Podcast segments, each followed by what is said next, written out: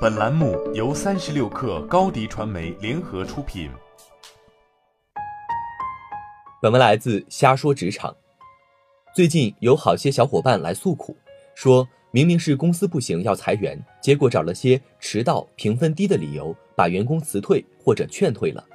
遇到这种事情，我希望各位职场人不要怂，因为辞退对于自己未来的职业发展有很大的负面影响，所以要为自己的权利。据理力争。首先强调，迟到早退、过量报销都是违规行为，理应受到惩罚。作为职场人，基本的职场规则需要懂得，不要因为蝇头小利伤害自己的职业发展。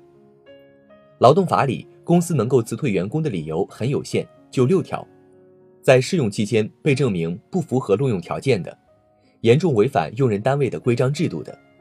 严重失职、营私舞弊，给用人单位造成重大损害的；劳动者同时与其他用人单位建立劳动关系，对完成本单位的工作任务造成严重影响，或者经用人单位提出拒不改正的；因本法第二十六条第一款第一项规定的情形致使劳动合同无效的，被依法追究刑事责任的。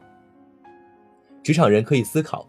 规章制度里是否有规定提到迟到或者虚报发票属于严重违反规章制度？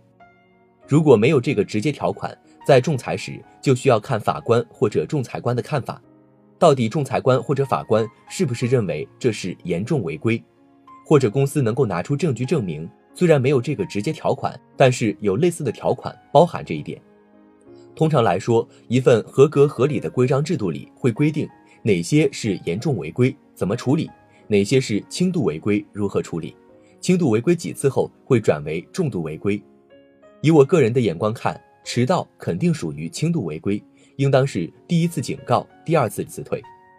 很多企业老板觉得我自己的公司规章制度当然是我一手遮天了。对不起，你想多了。按照劳动法规定，公司的规章制度并不是企业可以单方面为所欲为的。职场人可以回顾一下。公司的规章制度是否经过公示以及员工签字认可？法律不能追溯过往，公司制度也不可以。否则，我看哪个员工不顺眼，看他在地上扔团纸，我立马写进规章制度里，在地上扔纸是严重违规，就可以开了他。一般来说，规章制度通常需要经过工会批准，有公示流程，员工签字认可。有些公司没有工会，但起码要做过公示流程。这些都是需要企业举证的。对于大公司来说，HR 通常很专业，这种工作应该做得很细致。但是不少小公司这方面的流程是不存在的，那么他很多辞退都是不合法的。我之前的文章里提过，职场人要敢于承担合理的风险。但是迟到早退、虚报发票的行为，对于职场人来说获利很少，但风险极大。希望职场人能够清楚知道职场规则的红线。不要因为蝇头小利伤害自己的职业发展，对于企业来说也是一样的道理。不要因为蝇头小利伤害公司的品牌。好了，这期节目就是这样，下期我们不见不散。